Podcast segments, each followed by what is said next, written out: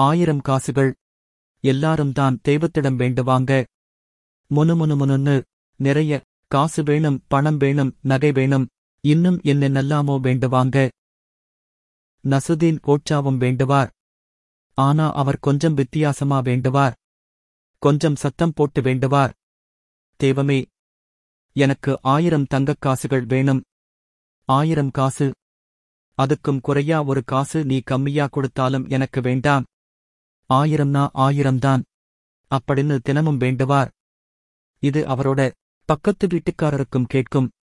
ஒருநாள் அந்த பக்கத்து வீட்டுக்காரர் நசுதீன் கோட்சாவ சும்மா சீண்டிப் பார்த்து விளையாடலாம்னு நினைச்சாரு. ஒரு பையில எண்ணெய் சரியா தொள்ளாயிரத்து தொன்னூத்து ஒன்பது தங்கக் காசுகளை போட்டு வச்சுக்கிட்டாரு. அதாவது ஆயிரத்துக்கு ஒரு காசு கம்மி.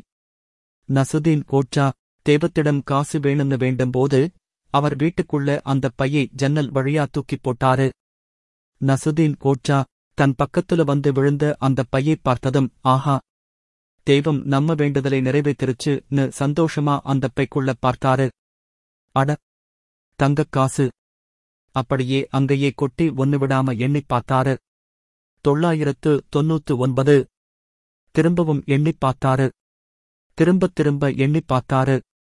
இருந்ததென்னவோ தொள்ளாயிரத்து தொன்னூத்து ஒன்பதுதான். என்னடா?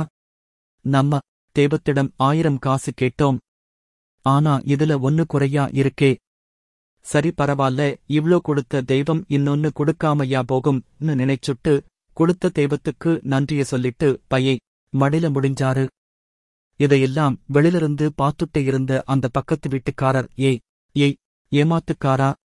ஒரு காசு கம்மியா கொடுத்தாலும் வேணான்னு வேண்டிட்டு இப்ப எடுத்து மடியில வச்சுக்கிட்டியே. கொடையா என் காசுன்னு நசுதீன் ஓட்சாட்ட சண்டைக்குப் போனாரு. காசு தரணுமா? எதுக்கு? ஹோட்சா கேட்க அது எல்லாம் என் காசுதான். உன்னை சோதிச்சுப் பார்க்க நான் தான் போட்டேன் என்று சொன்னார்.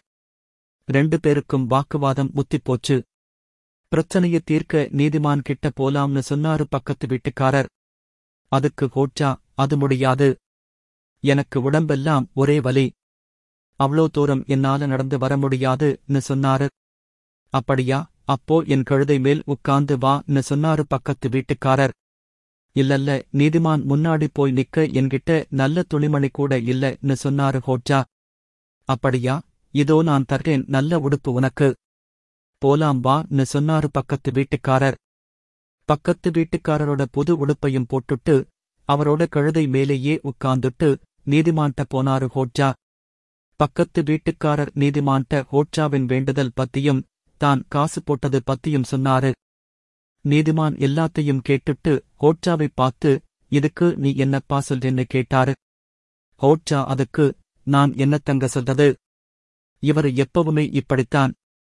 மத்தவங்க பொருட்களை தன்னோடதுன்னு சொல்லி வம்புக்கு வருவாரு. இப்போ நீங்களே பாருங்களேன். இந்த கழுதை யார்துன்னு கேட்டா தன்னோடதுன்னு சொல்வாரு பாருங்களேன் சொன்னாரு. நீதிமான் அதே மாதிரி பக்கத்து வீட்டுக்காரரை பார்த்து இந்த கழுதை யாருடையதுன்னு கேட்க அவரும் அது தன்னோடதுன்னு சொன்னார். திரும்பவும் கோட்சா நீதிமான் கிட்ட ஐயா பாத்தீங்களா பாத்தீங்களா இப்போ நான் போட்டிருக்க சட்டையும் கூட அவரதுன்னு சொல்லுவாரு பாருங்களேன்னாரு பக்கத்து வீட்டுக்காரரும் உடனே ஆமாம் அந்த சட்டையும் என்னுடையதுதான் சொன்னாரு. உண்மையிலேயே அந்த கழுதையும் சட்டையும் அவரதுதானே? இதையெல்லாம் பார்த்த நீதிமான் தீர்ப்பு சொன்னாரு மற்றவர்கள் வைத்திருக்கும் பொருட்களை நீ உன்னுடையது என்று முறையிடுவது தவறு என்று பக்கத்து வீட்டுக்காரரை எச்சரித்து அனுப்பினாரு. தொள்ளாயிரத்து தொன்னூத்து ஒன்பது தங்கக் காசுகளும் போய் இப்போ கழுதையும் ஒரு நல்ல உடுப்பும் போய் அந்த பக்கத்து வீட்டுக்காரர் பரிதாபமாய் நின்றார். தன்னை மன்னித்து தன்னுடையதை தந்துவிடுமாறு ஹோட்சாவிடம் வேண்டினார். ஹோட்சா புன்னகையுடன் பக்கத்து வீட்டுக்காரரிடம் அவருடைய பணத்தையும் கழுதையும் உடுப்பையும் திருப்பித் தந்தார். அந்த பக்கத்து வீட்டுக்காரர் அதன்பின் கோட்சாவிடம் எந்த வம்பும் செய்வது இல்லை.